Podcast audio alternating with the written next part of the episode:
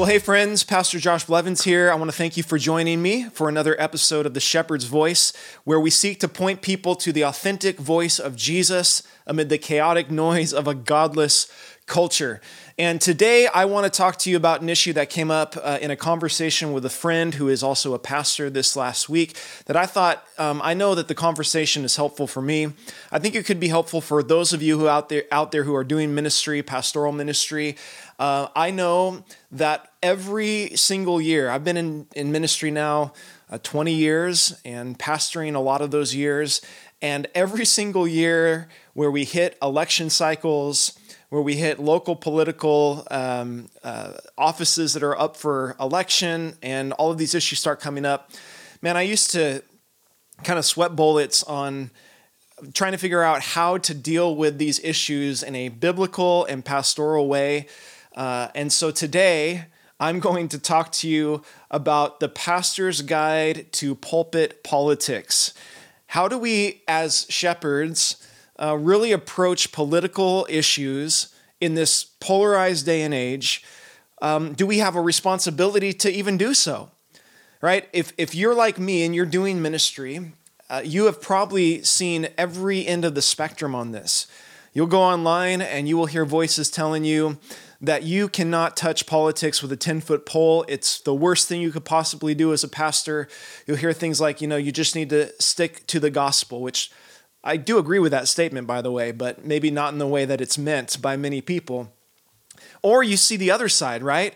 Where there are, uh, it's almost like pastors who are more concerned with having um, a, a, a political rally than they are bringing in biblical truth. And I like to call this uh, this problem the the either or political fallacy, the either or syndrome for pastors. And that is getting edged into or, or um, hedged into, should I say, this idea that either I have to avoid politics 100% and stay faithful to the gospel, or I have to be this, this kind of over the top, crazy political maniac that calls himself a pastor. And I hope today to dispel that it doesn't have to be uh, either or, but it could be simply that we approach political issues from a biblical worldview and do our jobs to faithfully steward and shepherd our flocks through issues that the Bible speaks about and issues that they are all also wondering how do we engage ourselves in a gospel centered way? You know, the gospel uh, is not just the call to preach a message. We know that the, the core of the gospel is Jesus Christ crucified for our sins risen again from the dead, and that by faith in him one can have eternal life. That is the core message of the gospel. But we know that Paul's letters, the whole New Testament, is about how the gospel is lived out. About how the gospel impacts change, about how the gospel transforms a heart, about how the gospel transforms a person's life or even their marriage or their relationships with others. And certainly, the gospel enters into the realm of political engagement and involvement. It has to. There is no realm in which Jesus uh, is, is or should not be welcomed, where his truth is not relevant. It's all there. What we have today is we have an attempt to separate the Christian voice and a biblical worldview from political issues because, well, let's be honest, uh, it creates a stumbling block for godless people who want to push an agenda through politics when there are those you know, pesky Christians who are uh, talking about issues of righteousness and, and morality and goodness. And so I, I want to ask a few questions. I was uh, actually headed back from a trip visiting my mom and my dad in California, and a pastor, a friend of mine for many years, man, I really respect, he sent me a text message and he said, I have. Uh, I've always I've always respected and watched how you've dealt with political issues through your years, and I was wondering if you could help me just answer a few questions that a few of our pastors are talking through regarding how our church is going to handle the upcoming political year, talking about 2024, of course, and well, boy, what a roller coaster year it's going to be folks, if you haven't been paying attention, um, things are things are crazy out there. And so I thought, as I read through his questions, I thought, you know, these are probably questions every pastor is asking themselves. And whether you're uh, tuning in to me uh, with a dissenting view and you're just trying to hear the other side, or you're in agreement with me, or you're somewhere in the middle caught up in the confusion, I hope that maybe I can provide some encouragement to give you some clarity, um, some biblical support, and how to use your voice as a shepherd, a God ordained shepherd of God's people, uh, to speak into these issues in a way that honors Christ. And of course, if you're not in ministry, this would still probably be helpful for you as you um, are listening to what your pastor has to say, as you're seeking your own uh, responsibility, should I say, or stewardship of, of being involved and at what level in the political realm. Um, and so there's a lot I could talk about, but let's. I'm just going to jump right into some of these questions because I thought they were great questions, and uh, just give you my take on these on these questions. So, the first question was a bit broad, but good nonetheless.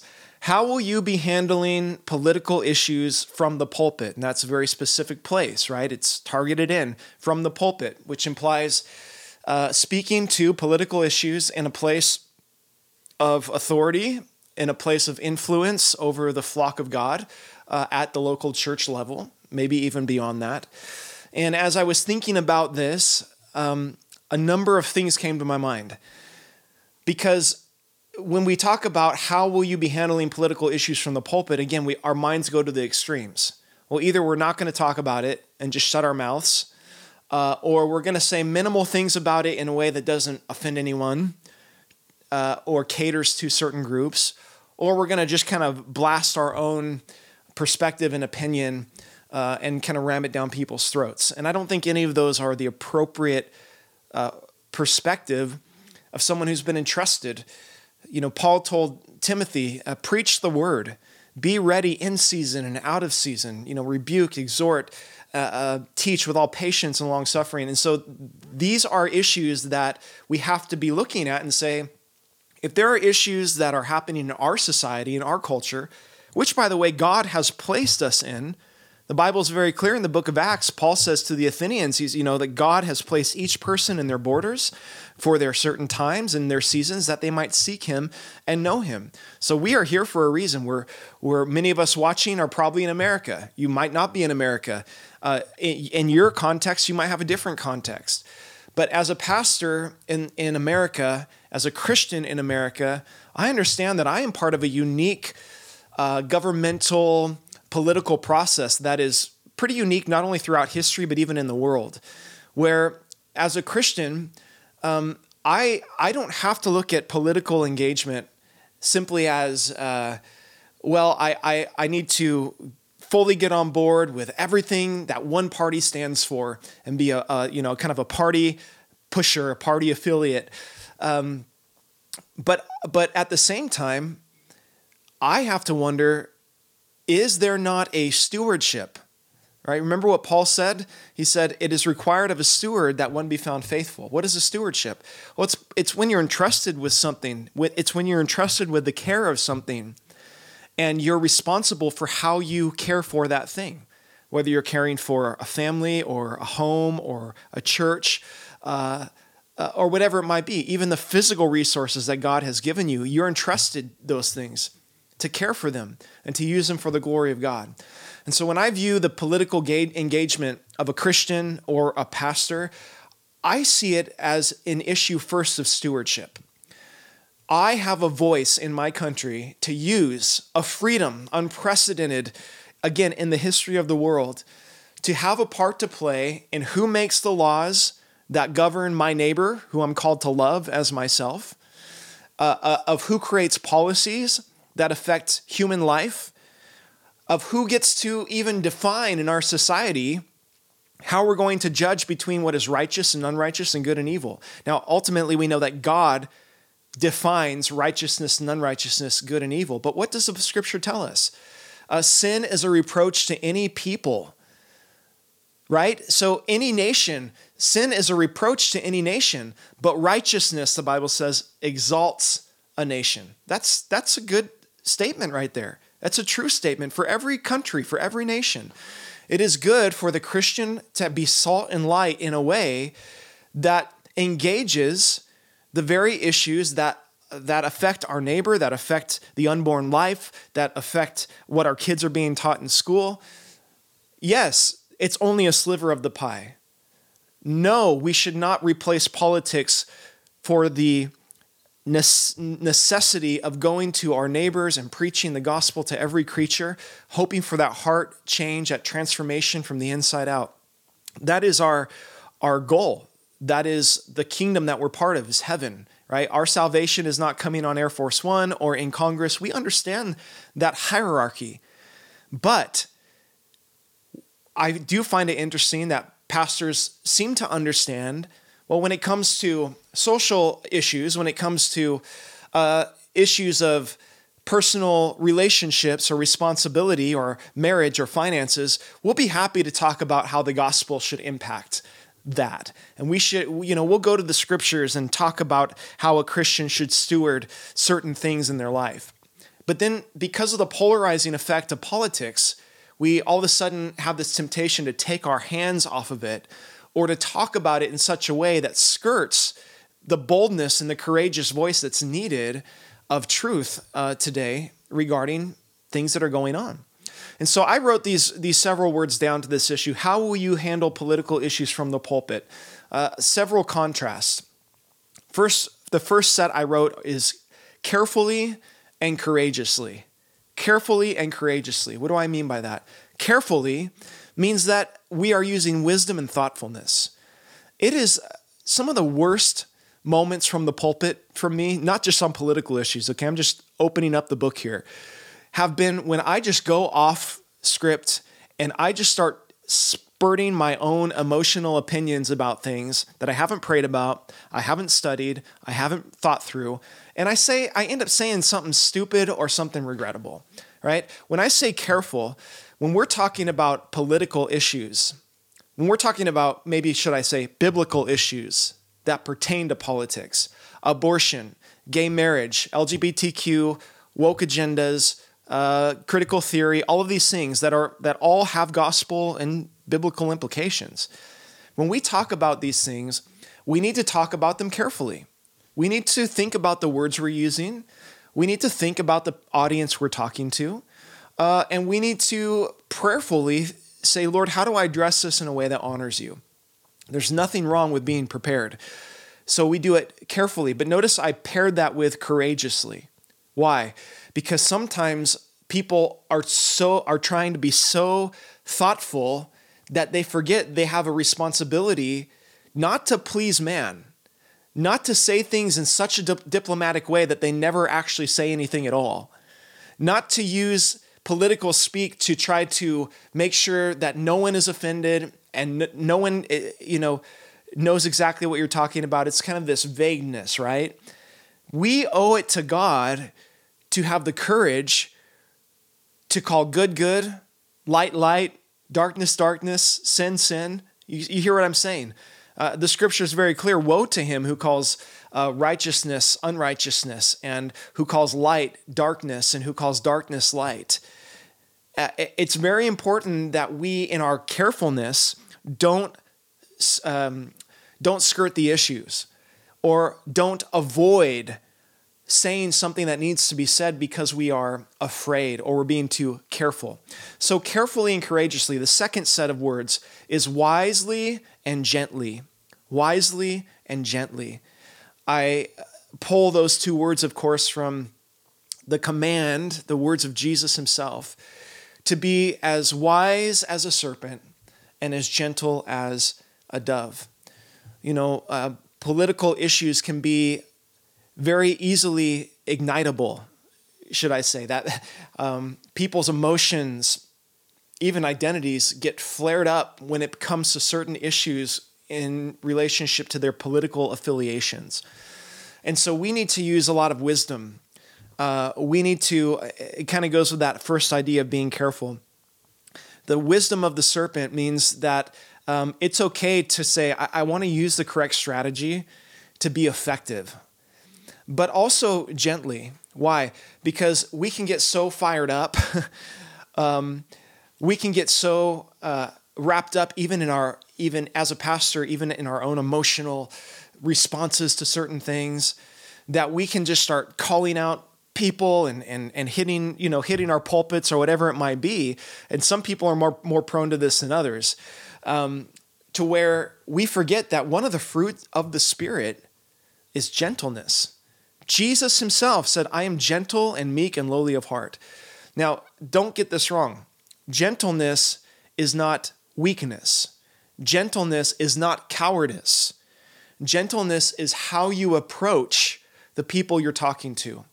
It's how you approach uh, uh, subjects that might inflame. You know, we have to approach it in a way that we are courageous, we're bold, we're not apologizing for the truth.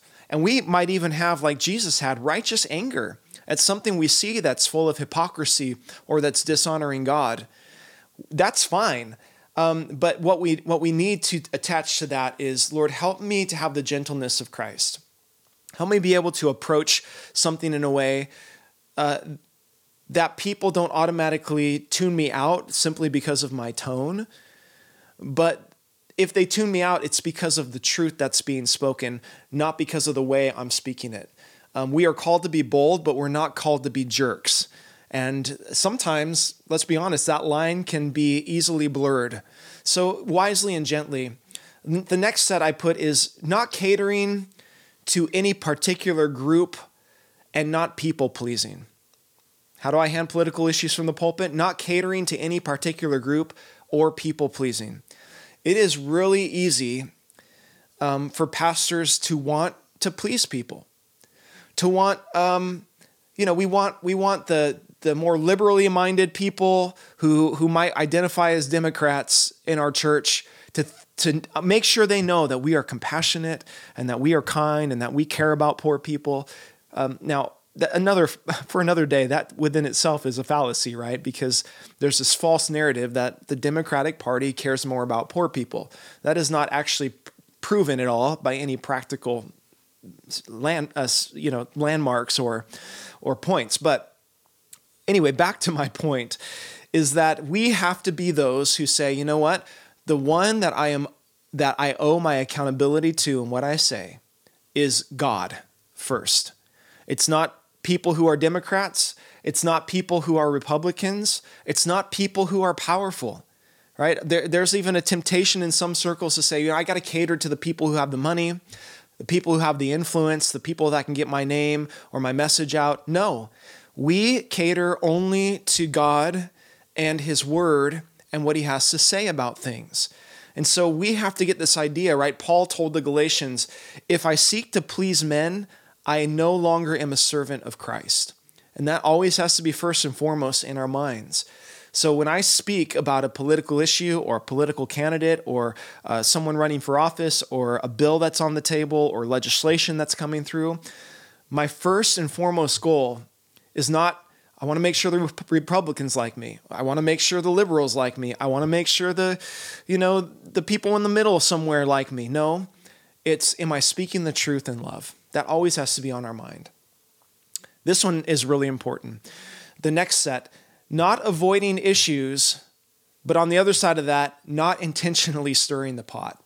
I, I've seen this, I've been guilty of it, of both ends of this. Okay, I'm just being real with you. I have at sometimes avoided issues in order to not stir the pot. I've talked around issues because I know they're nuanced and people have a lot of emotions about them, and so I never really said anything about it. Uh, that's you know of, of any substance, um, and so we need to avoid that. But at the same time, I hate to admit it, but I've kind of intentionally stirred the pot. I know that that uh, I've repented. I repent when that happens. Trust me. But I, I think this is easy, right? Um, especially when people like your message if you're saying something that, that people like, they might they might applaud you. They might say thanks for being courageous, thanks for standing up for righteousness, and all of a sudden there's a temptation like I need to create an issue. I need to create another big issue so that people stay fired up and I can fire up the base and I'm just going to stir the pot on these issues just for the sake of creating a stir just for the sake of creating another issue that people will listen to me talk about, you know? And I think both of those are sin, and I think they're both in the flesh. And so we can't have the we can't operate in fear and avoid issues that need to be addressed, but we also can't operate in this pride of the flesh and saying, you know, I'm just going to find some issue to talk about so that people get fired up. No, we speak the truth in love once again. And then again, finally, the last point here is uh, how do I address political issues from the pulpit? Is always pointing these issues back to Scripture. I mean, ultimately, that's that's my hope. If I'm going to tackle an issue, I want to be able to open my Bible and show people this is why we're talking about this. This is why we're talking about the precious life of the unborn. Flip to Psalm 139. This is why we're talking about issues of sexuality. Open, the, open to Romans chapter 1. We are talking about these things because they matter to God and they impact the lives of people. And so, um, pastor or Christian, I want to I want to warn you about um, do not idolize politics. Politics makes a poor God. There's only one God, only one King. His name is Jesus. But do not avoid the issues that are directly affecting the lives of the people that live in our neighborhoods, that go to our churches, that go to our schools. I think of Ezekiel, right? Ezekiel, twice, he was called by God to be a watchman on the walls. God said, See, I have set you as a watchman on the walls, which meant he was above. He saw the dangers that were approaching before the people. And God really laid it out clearly to him. If you see and you hear what's coming, and you don't tell the people and they don't turn because you didn't tell them, that is on your head. But if you do hear and you do tell, tell them and they don't turn, well, that's on their head. And I believe that every pastor, in a sense, is called to be a watchman on the wall. Of course, from an eternal sense, we are, right? We see and we know that the judgment of God is coming upon humanity. Every man will and every woman will once die and then appear before God in judgment. And so we have a responsibility to tell them and warn them about the judgment that's coming and the way of salvation through Christ. But again, our watchman responsibilities are not simply to that. Our watchman responsibilities are to the people of our flock, are to the communities that God's placed us in, is to our nation. We are to be prophetic voices of truth. And when I say prophetic, I don't necessarily mean, you know, foretelling the future. I mean boldly proclaiming what God has revealed in his word. Boy, everything would change if our pastors gained the courage to speak into the culture and to speak into the powers that be with the truth of the gospel and with the righteous standards of God. We won't always win every battle. That's not the point. The point is, are we faithful? For God will require an account from us. So that's my answer there, a little bit long winded about how to handle political issues from the pulpit. Uh, and then the next question What is your approach to candidates who are running for public office who want to come in and speak to your congregation? I think everything I said before can be applied to this. But, um, but for me, I don't want to avoid allowing political candidates to speak to our congregation, but there are some standards, right? As a shepherd, I am responsible for what my people hear, who speaks into their life, and what they're saying. Uh, I don't. I'm not just going to let any candidate waltz right in and take the pulpit and say whatever they want. For me, it is about having vetted and proven candidates that speak for a certain observed amount of time. And when I say vetted, I mean that I know through personal interaction or through the consistency of their record that they are unquestionably pro life. They are, uh, they are against the indoctrination of children with sexually, dev- with sexually deviant ideas. They're for protecting children in our public spaces. They stand against ideologies that directly oppose the gospel. If I know that, that, that their heart and their goal is, is good and righteous, then I want to give them the opportunity to share and speak about what they're doing because I want our people to be actively engaged in helping good people get into places of authority. I think that's a responsibility we have. And uh, that might scare some people, but um, I think that if you are wise and you vet, I mean, quite honestly, sadly, as I look around, I mean, pastors let a lot worse in their pulpits. Maybe they're not attached to anything politically, but boy, it's like a lot of voices that are allowed to speak from pulpits on a lot of things that could potentially be dangerous. So I think we just need to, to be careful, be cautious, be guarding and protective of our flock, but at the same time, recognize that, hey, if, if you're running for righteousness and you want to help bring good and godly things into our community that align with a biblical worldview like we want to we want to be someone who partners with you we want to be we want you to have a voice um, that is heard and so that's that's my perspective on that uh, the next question was will you be setting up voter registration at church and my simple answer to that is yes i don't see any reason why not to if we're telling people it's part of your stewardship of the freedom that God's granted you in America. It's part of a way that you can make your voice heard uh, for issues that affect people and lives and hearts. Then, um, yeah, let's encourage that. We can we can do that. It's legal. It's not. Uh, there's nothing questionable about it. And so I I think that that is um, always something that is good, good to do. Uh, and then the next question Will you be providing impartial, nonpartisan voter guides at church? Now, this isn't a judgment on, on the person who asked me this question. I, this is my own personal kind of response when I see words like impartial or nonpartisan.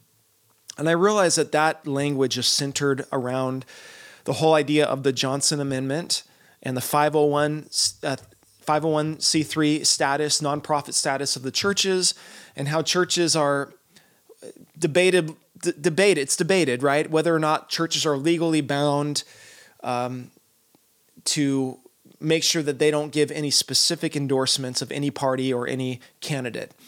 Uh, I personally believe, and this is for another time, I don't want to get too far into it in this episode. I personally believe that the Johnson Amendment is unconstitutional and it infringes upon the freedom of speech rights of the Church of Jesus Christ. And I believe the church has an obligation to give direction and guidance that is biblical, even if it means endorsing a good candidate or speaking uh, positively or negatively about a candidate or a party. And so I am not a huge fan of the idea of impartial or nonpartisan voter guides. And, and let me maybe explain it like this. I know some of the kickback, right? Well, well, Josh, you can't tell people how to vote. Well, technically, I can't. I can't tell people anything that I mean. They have a volition. They have a free will. So this is not about telling people how to vote for my sake. But think about this. Think about this. What if someone came to you after church and said, um, "I'm living with my my boyfriend. We're just so in love. We're just living together." And you say, "Are, are you going to get married?" And they say, "Oh, we don't know. Maybe." Um, are you going to say, "You know what? I think you should go home and just pray about what God would have you do. And just whatever God tells you to do, that's what you need to do. Now, that's not bad advice as part of a larger picture. But honestly, as a pastor, what are you going to say? You're going to you're going to say, "Hey, you know, sexually sexual immorality is is should not be named named among believers, and the covenant of marriage is the one place God um, ordains sexual intimacy, and you know you, you really shouldn't live together and be sexually active until you get married. And here's how you do it the right way. You're going to tell them what God has to say about it. But then all of a sudden, when it's like uh, talking about what political candidates stand for what, and should we vote Republican or Democrat, it's like all of a sudden pastors get up there, you know, just whatever you go home and whatever God speaks to your heart, you know, that's how you should vote. Uh, no, I'm sorry, that's not the case. Uh, it might have been at one point. I, I wasn't alive 50 years ago. Um, I don't know what what parties and politics and exactly how they've all changed over the years, but I do know this: when the current Democrat Party platform, the officially endorsed statement of faith, as it were, for the Democrat Party, states that we will fight that is the language they use. We will fight for reproductive rights, including access to safe and legal abortion. That, that ends it for the Christian. There, there's no nuances about that. That language is incompatible with a biblical worldview and with the heart of God. Simple, plain fact. I know that's not nonpartisan. I know that that's not impartial. And at the same time, we can't, again, have the fear to call out Republicans, whether it be candidates specifically or the party, when they start to endorse or um, participate in things that are unbiblical or ungodly. We should speak out against those things. But it is obvious now that the Democrat Party in the United States um, has adopted a, a such a godless agenda on important biblical issues that the Christian should not be able to have a clear conscience about voting for a candidate who would sign on to those kind of things. And so um, I know that's a, a little bit uh, working around the question there, but uh, uh, yeah, voter guides, I think they're good, but I don't think they have to be necessarily nonpartisan or impartial. I think that they should be um, informative and honest about the issues. But I think a pastor needs to be able to say, here are the issues, and here's why you shouldn't be voting for this, and why you might consider voting for this. Uh, finally, last question, and I'm almost done here is um, Will you be vo- uh, providing voter guides online or on your church website? And the reason I wanted to talk about this for a moment is because uh, God, God gave us a little bit of a vision here at, at Grace, the church I pastor, a little while back, and we kind of came up with something a little different, something new, and we built a website. Um, we live in a town called St. Joseph, Missouri, and and I, I looked up uh, various domains and I found a, a website domain, votestjoe.com, votestjoe.com, uh, that was available. And so we set that up to be a faith based um, uh, platform to give people information about local elections and local candidates that are running for our city and in our county, and then pointing to a lot of good resources uh, for voter registration and to get information about national issues and elections.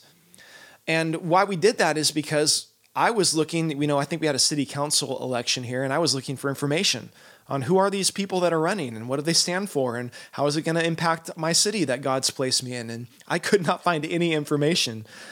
And so we built this website uh, in order to provide a platform where we could send candidates questions, we could put all their information, we could assess where they stand on certain political or social issues, and make that information available to our people. And I realize that's not within the capability of every church or every pastor, but for us, it's been an awesome resource, and a lot of people outside the church have used it as a resource to um, get pertinent information about the people that are running. And that I think it adds a little bit of accountability too. It says it says that people of faith are not going to just sit by quietly and be unengaged or apathetic when things are at stake that are important. And I think ultimately that's the the role we need to take. And so pastor, I want to encourage you you are who God made you. We all have different giftings, we all have different voices. Um, I am not here to suggest that you need to get on a political bandwagon. I'm not here to suggest that uh, that you need to be known as the pastor of politics. Okay, I mean you, you do need to be aware that once you start to speak, even if you do it occasionally on biblical issues that are political, uh, that are also hotspots within the political community, you're going to get labeled. You just need to expect it. They're going to they're going to label you with things that aren't true about you. They're going to overemphasize things you said or didn't say, uh, and that's just part of it. But here's what I'm asking use your voice, whatever voice God's given you, to boldly, courageously, gently, and lovingly tell the truth about what's going on in our society, about what's happening in our culture, turning people's eyes to Jesus and turning people's eyes to the truth of righteousness that's found in the Word of God so that they might know how to live godly, and righteous lives in a way that impacts their communities, their neighbors, their families for good. And part of that, I think, is being able to speak into who runs our nation, who makes our laws, and the responsibility that we, as citizens of heaven and of America, the stewardship we have uh, to do those things to the glory of God. Whether you eat, whether you drink, or whatever you do, do it all in the name of Jesus. Do it all for the glory of God. My friend, I hope that some of that makes you think. If nothing else, I hope that it's helpful for you. Thanks for tuning in. I look forward to seeing you on the next episode of The Shepherd's Voice. Until then, God bless you.